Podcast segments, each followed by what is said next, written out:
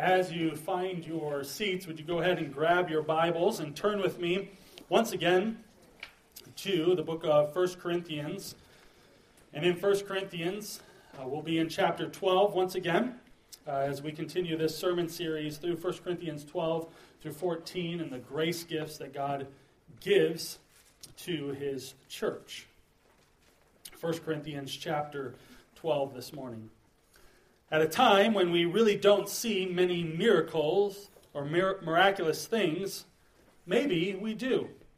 Maybe they're all right there around us every day. We just don't know where to look, proclaimed the fabled Mister Zuckerman. There's no denying that our own little Wilbur, he's part of something that's bigger, bigger than all of us. He really is some pig. Now, few of us would deny the presence of the miraculous in that beloved tale of Charlotte's Web. We've been listening, watching, reading the story of Charlotte's Web for the last couple weeks in our household because my son Haddon in kindergarten is going through that, and so it's become well known. If you didn't know about Charlotte's Web, the story is a runt pig is destined for the slaughterhouse, but he not only encounters the kindness of an eight-year-old, Fern, but soon becomes the object of Charlotte, a large gray spider's affection, and her supernatural life-saving efforts, which consist of her spinning into her web these words: some pig, terrific, radiant, and humble. And while we as adults wink at the miracles and fairy tales, we still look for them on a daily basis, don't we? Uh, from everything from finding a parking spot on Black Friday to our kids making it through the winter months without sickness, the truth is we tend to throw around the word miracle quite a bit, don't we? But do we actually believe that miracles happen? Or are they just for fables? As we continue our series through the book of First Corinthians, chapters twelve through fourteen, looking at these grace gifts God has given to his church through the Holy Spirit, here in verses nine and ten, where we find ourselves this morning, we're confronted with two specific gifts that, if we're honest, make some of us somewhat uneasy, even uncomfortable. Here, Paul tells us that the same Spirit that brought about the work of regeneration so that we could declare Jesus is Lord, as we read in verse three, also gives the gifts of healing and the working of miracles. And he apportions or distributes these gifts to individuals within the body of Christ as he sovereignly wills. And when we read this, we start to become a little skeptical, don't we? See, the problem is, we become skeptical, skeptical and even uneasy when we read those words, because if we're honest with ourselves, while we would never verbalize it, many of us tend to see God as, as somewhat remote from the world we live in. We see him as, as distant and having little to no direct involvement in the world we live in and the everyday affairs of our lives. You might even say that some of us function as functional deists, or we believe in a divine creator of the universe, but one who is relatively uninvolved with his creation. And so when we read the Bible and find God interacting with his people, speaking to them, even doing miracles among them, we often find ourselves asking, where in the world is that God today? Where is he in interacting and speaking and doing miracles for us? I mean, we know that God is the same yesterday, today, and forever, as the author of Hebrews explains. We know that there's no variation or shadow due to change within our Father, as James writes. But the truth is, our experience, or should I say our lack of experience, speaks a whole lot louder, doesn't it? So how do we go about reconciling this?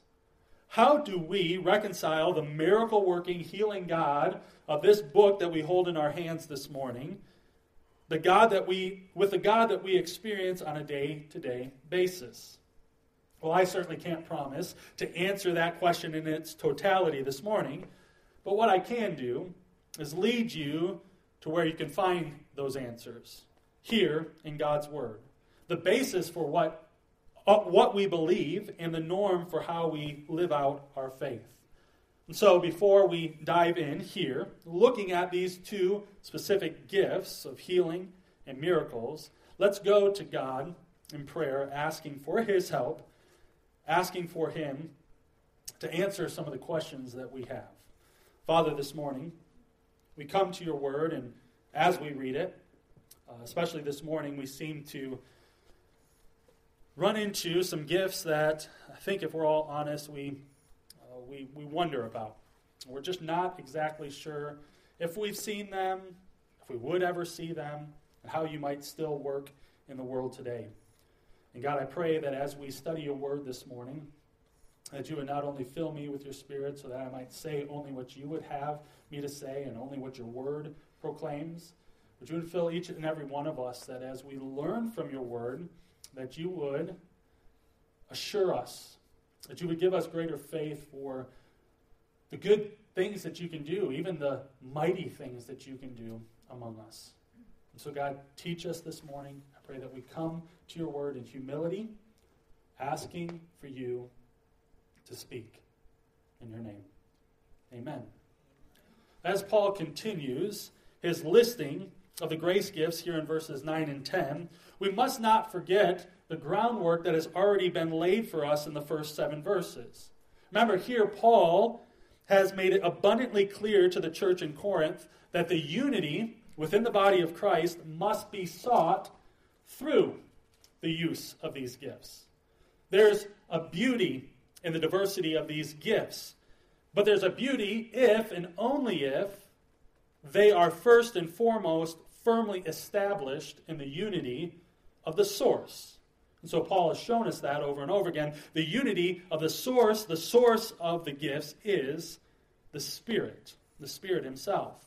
And you see, the primary issue the church in Corinth had with their practice of the spiritual gifts was not that they were insisting that some gifts weren't available or weren't present, but instead they were fighting over, bickering over which ones were more important, which gifts were most powerful and brought the most popularity or, or status. This is why we see Paul taking aim here at the arrogance infecting their hearts by not only reminding them of who they once were, back in um, verse two, that they were pagans who were led astray to mute idols, but he also reminds them that the only reason they are now spiritual at all is because of the work of the Spirit. And in doing this, he evens the playing field, so to speak. He does not allow this grace gift popularity contest, so to speak, to continue. Because, as he reinforces over and over again, there's only one who truly deserves the praise and fame, the Spirit, the Spirit who empowers these gifts. And so remembering the context, the even playing field, is then crucial in our understanding of these two gifts. For while we might look at these gifts and immediately be aroused by simply the possibility that they might occur at some point, the fact that they come from the one and same Spirit that graciously gives all of the other gifts, it quickly reminds us that all of the gifts are, in all actuality, supernatural in nature. Not just these two. D A Carson explains it like this. While there seems to be an impressive mixture of what some might label natural and supernatural endowments, or spectacular or more ordinary gifts, the intriguing thing is that Paul himself makes no such distinctions. It is the same God who works all things in all men. You see, Paul doesn't have a concept of the supernatural and the not-so-supernatural, the ordinary. He says these are all empowered by the Spirit, and therefore they are supernatural. Well, I know then that we might come to this text this morning and these two gifts, we might come with some preconceived notions about their availability and existence today. But we must acknowledge, as we've already learned in the text, and as we saw even from chapter one, that Paul here assumes that these gifts are functioning within the church in Corinth. Otherwise, why would he be listing these gifts at all? I mean, if you take, for example, if I'm telling my children what's available for dinner one evening, and I just happen to throw in there chocolate chip cookies and Skittles as the options for what they can eat that night, though, and they aren't at all available to them, and they don't even exist within our house at that present moment, that wouldn't make any sense, especially to my children. Uh, they would want that. And see, that's what's going on here. Even though there aren't apostles in this church in Corinth, Paul understands these two gifts that we read to be active among the church in Corinth. Because again, remember what we he said in First Corinthians uh, chapter one, that you are not lacking in any gift as you wait for the revealing of our Lord Jesus Christ. And I say that at the outset this morning in order to help those of us here who may want to jump to a conclusion or even jump past these gifts to the other gifts, simply ignoring these gifts because we've already concluded that these gifts aren't available for us today. Instead, I want us to take a moment this morning to pause and ask some questions of God and His Word here before we jump to conclusions or before we just rely on what we've always assumed to be. To ask questions like this: what are these gifts? What is the gift of healing and the working of miracles? And then where do we see them at all in Scripture? And so before we make assumptions about these gifts on our own experience, we want to let God's Word speak for itself. And let's look at what all Scripture has to say before we come to conclusions. For you see, we can put ourselves in a, in a very dangerous position if we let our personal experiences and understanding box God in. If we believe God can only do what we have only seen Him do, I'd contend that we're not all that different than the Pharisees and scribes in Jesus' day, those who were bound to keeping their traditions and religious regulations, and in so doing, they completely miss the Son of God standing right in front of them. You see, the danger is for us, if we box God into our own personal experiences, we aren't letting what God says be the basis and norm for our lives. And so, laying aside our, our experiences or our lack thereof, let's go into this this morning and see what God has to say in His inerrant Word about these gifts. And let that be our guide for understanding these gifts. And as we do, in our endeavor to be a local church committed to the centrality of, gos- of the gospel and the authority of the Bible in all areas of life, but also committed to the effective, Christ-exalting operations of all the spiritual gifts, I believe God is going to teach us one overarching truth this morning: that God has power over all things, and therefore we must not confine Him to our finite understanding and experiences. I think we can learn that for sure throughout God's Word and as we study these gifts, that God has power over everything. And we can't confine Him to our finite understanding and experiences. But don't just take my word for it. Let's look in His Word. Look at verses four through eleven once again, so we get the context of these gifts. Now there are varieties of gifts, but the same Spirit. And there are varieties of service, but the same Lord. And there are varieties of activities, but it is the same God who empowers them all and everyone. In the past couple weeks, we've looked at those verses and tried to understand what are these gifts, services, and activities. To each, Paul continues, is given the manifestation of the Spirit for the common good. There's the purpose in these gifts, for the common good. For to one is given through the Spirit the utterance of wisdom. To another, the utterance of knowledge according to the same Spirit. To another, faith by the same Spirit. To another, gifts of healing by the one Spirit. To another, the working of miracles. To another, prophecy. To another, the ability to distinguish between spirits. To another, various kinds of tongues. To another, the interpretation of tongues. All these are empowered by one and the same Spirit, who apportions to each one individually as He wills. And again, there's a very important two words there at the end of verse eleven, as he wills. So the first question that comes to my mind when I'm running through this list here in verses eight through eleven is, what are these gifts of healing and the working of miracles? Actually, I'd probably say it more like, what in the world is Paul talking about with healings and miracles? Are you asking that same question? Have you asked that question? Good. I'm going to assume you have, so let's look for the answer. What we immediately see here in these two phrases, in the original language, which I'm not going to try to pronounce this week because I messed it all up last week, is that both of these terms in both of the phrases are plural. In other words, they would best be translated gifts, with an S, of healings, with an S, and workings of miracles. But what, what significance does that play in these gifts?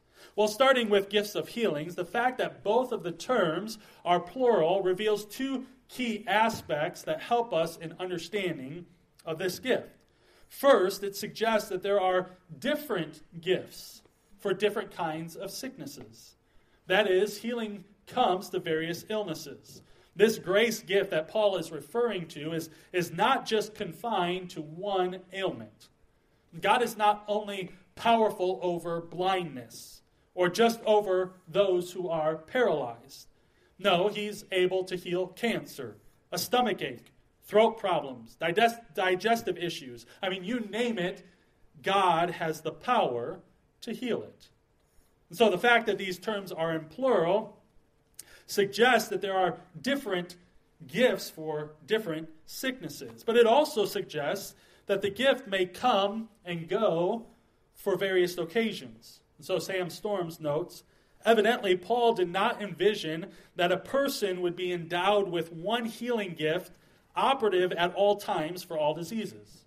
His language here suggests that each occurrence of healing constituted a distinct gift in its own right. So you see, to accurately understand the language here immediately corrects one of the primary assumptions that many have regarding this gift. And that's the idea that if anyone could ever heal, they could always heal.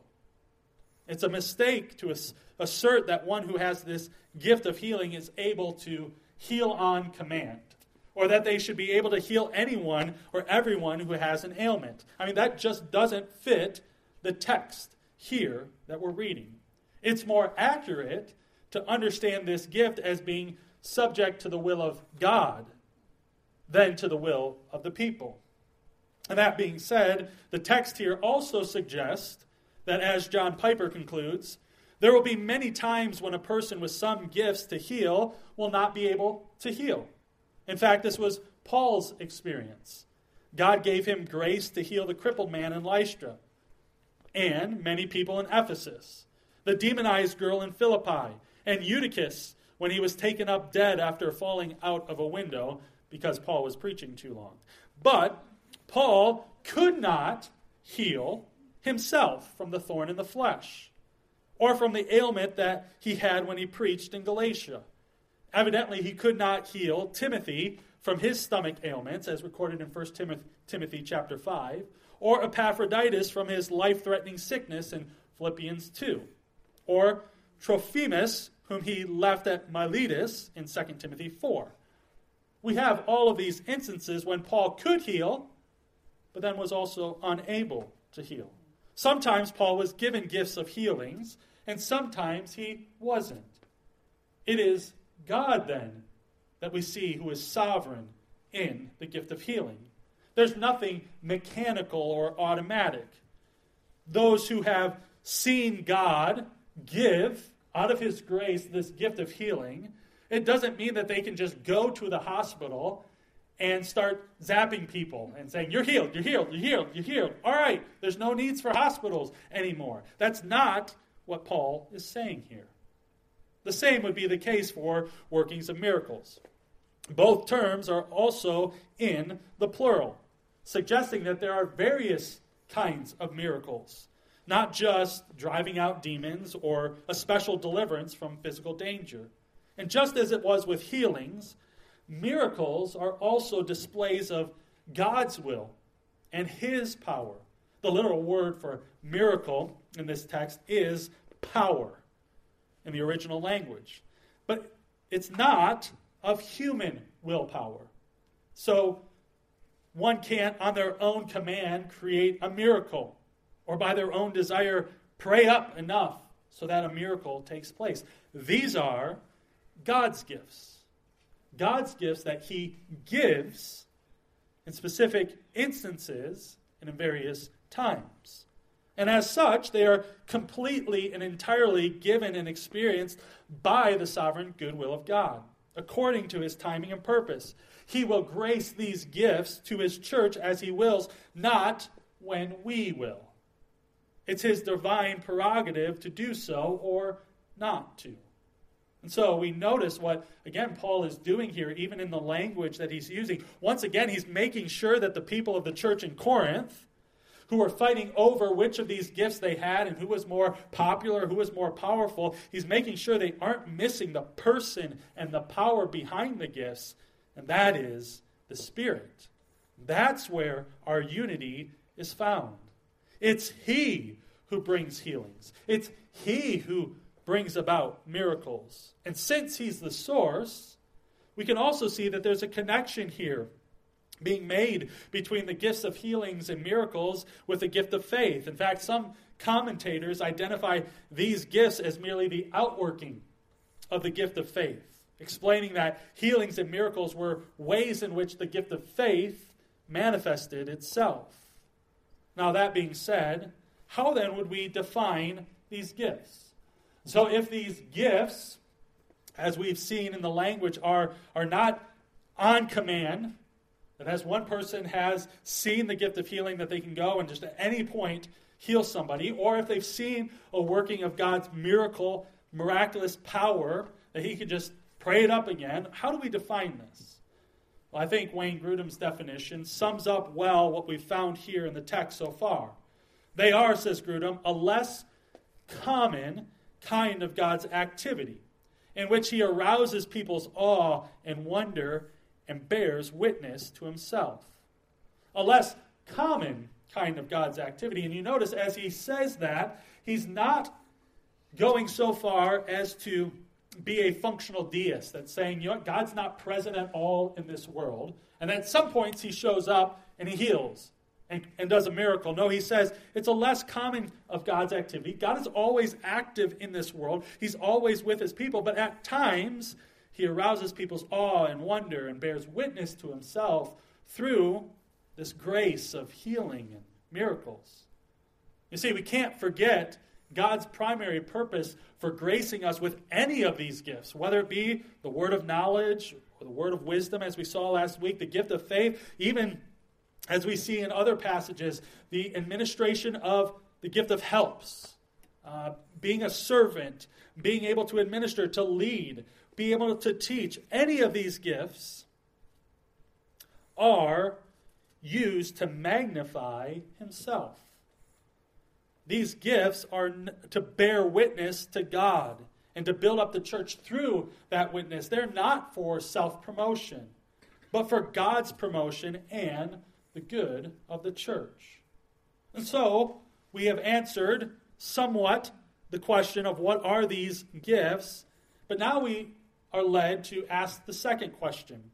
Where do we see these gifts at work in Scripture?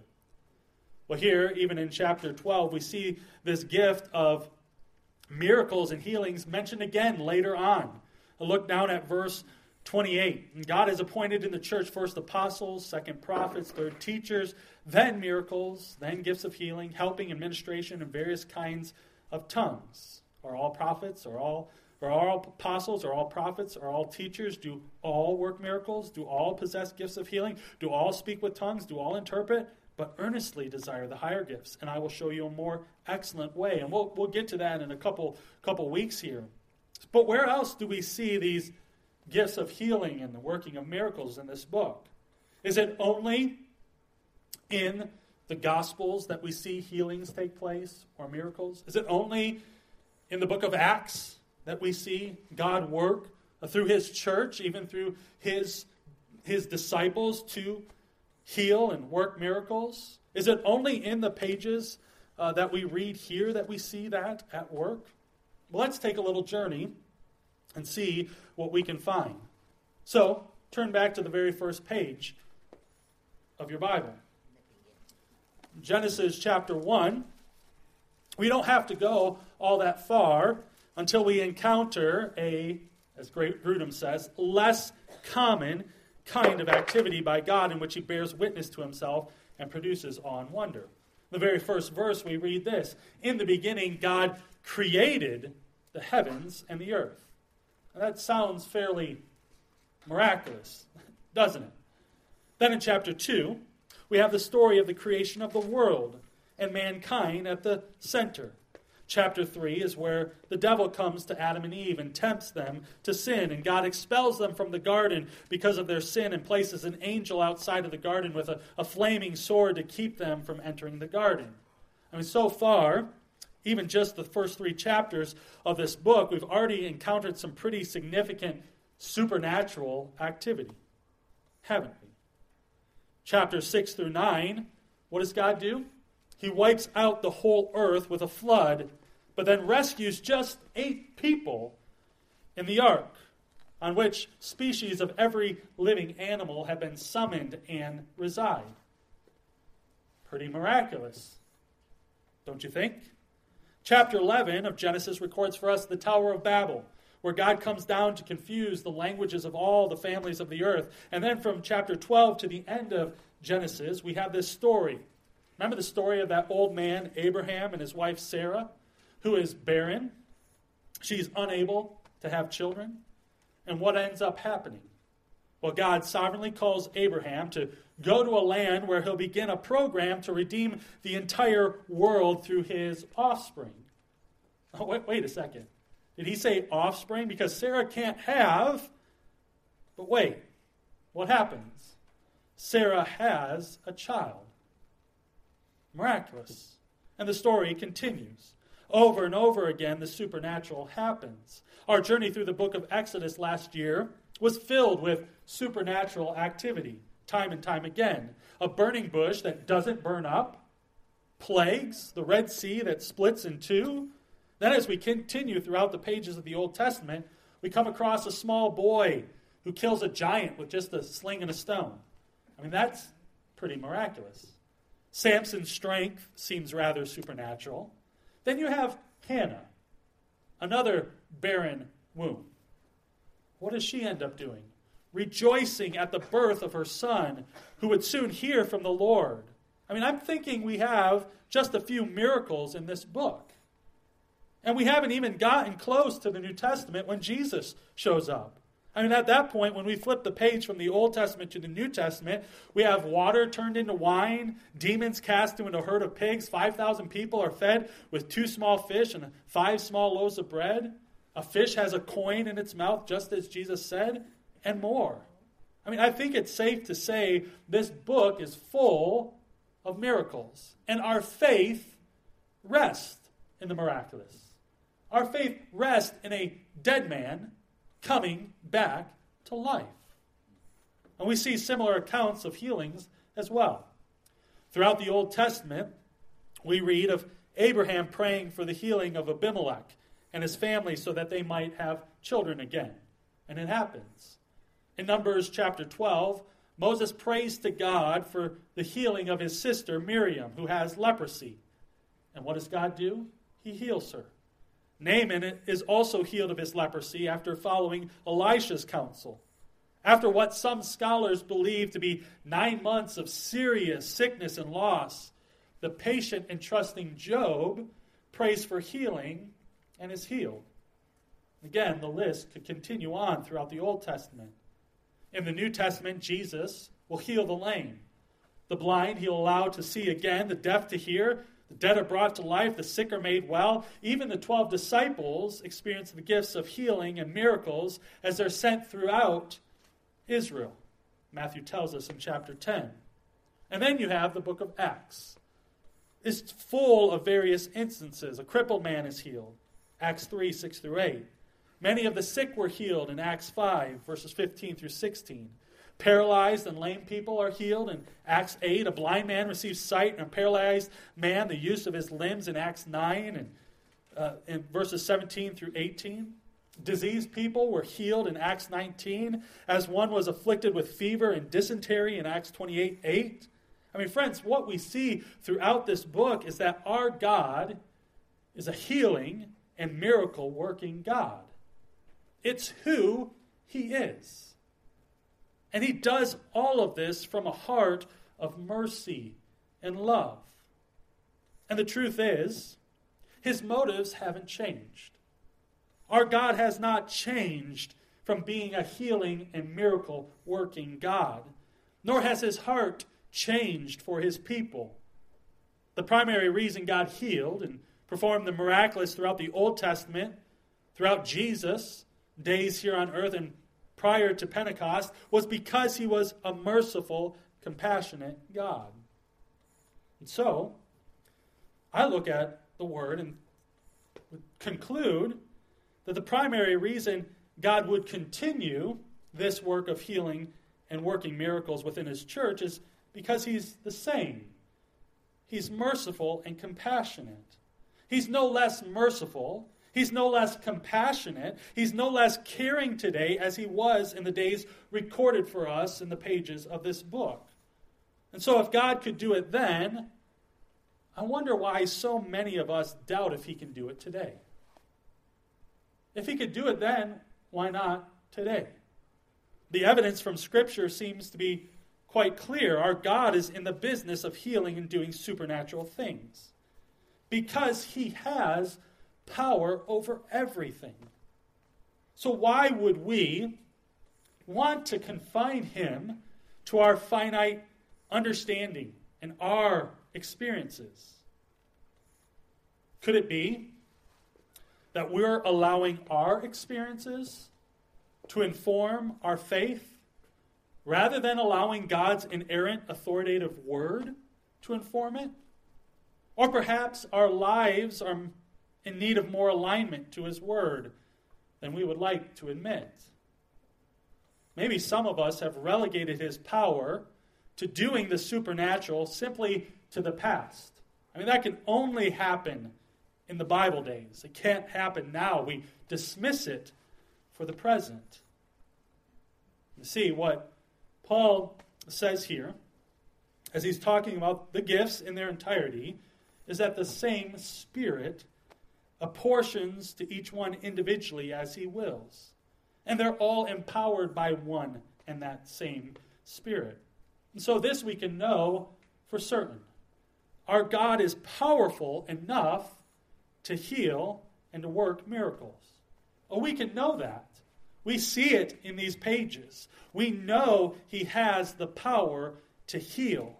We know he has the power to work miracles.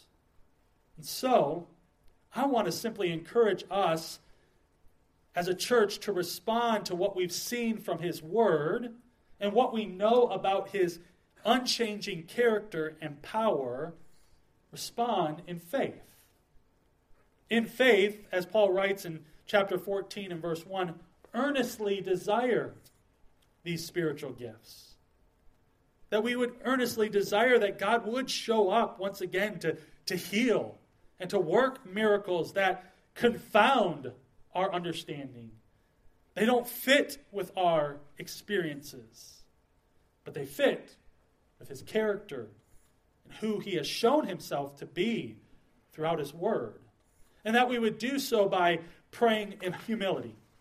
Praying in humility that if God wills, some of us may be graciously granted the gifts of healings and miracles for the blessing of the church and the glory of God's name and the world, not for any glory of our own.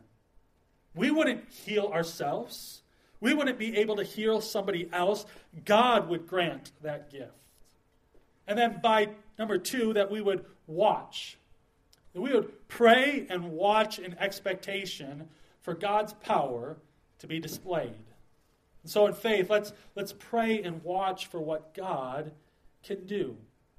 Let's believe that the same God that we see in these pages is the same God that works today. And so to that end, let's pray this morning that God would give us faith, evidenced in an openness to display his supernatural power for the good of his church and the glory and fame of his Son. Father, this morning, as we've taken a little bit of time this morning to look into your word, to, to dig deep into what are these gifts of healings and miracles, and to see where you've done it before, God, I pray for faith. There are sure, I'm for sure more questions that each and every one of us has. Even this week, I felt the questions piling up in my own mind, wanting more understanding, more knowledge, looking even outside of your word at times, trying to find answers, but you, in your kindness, keep bringing me back to your word, which is the basis for our life, the norm for how we live. And there we see that you have the power to heal and work miracles.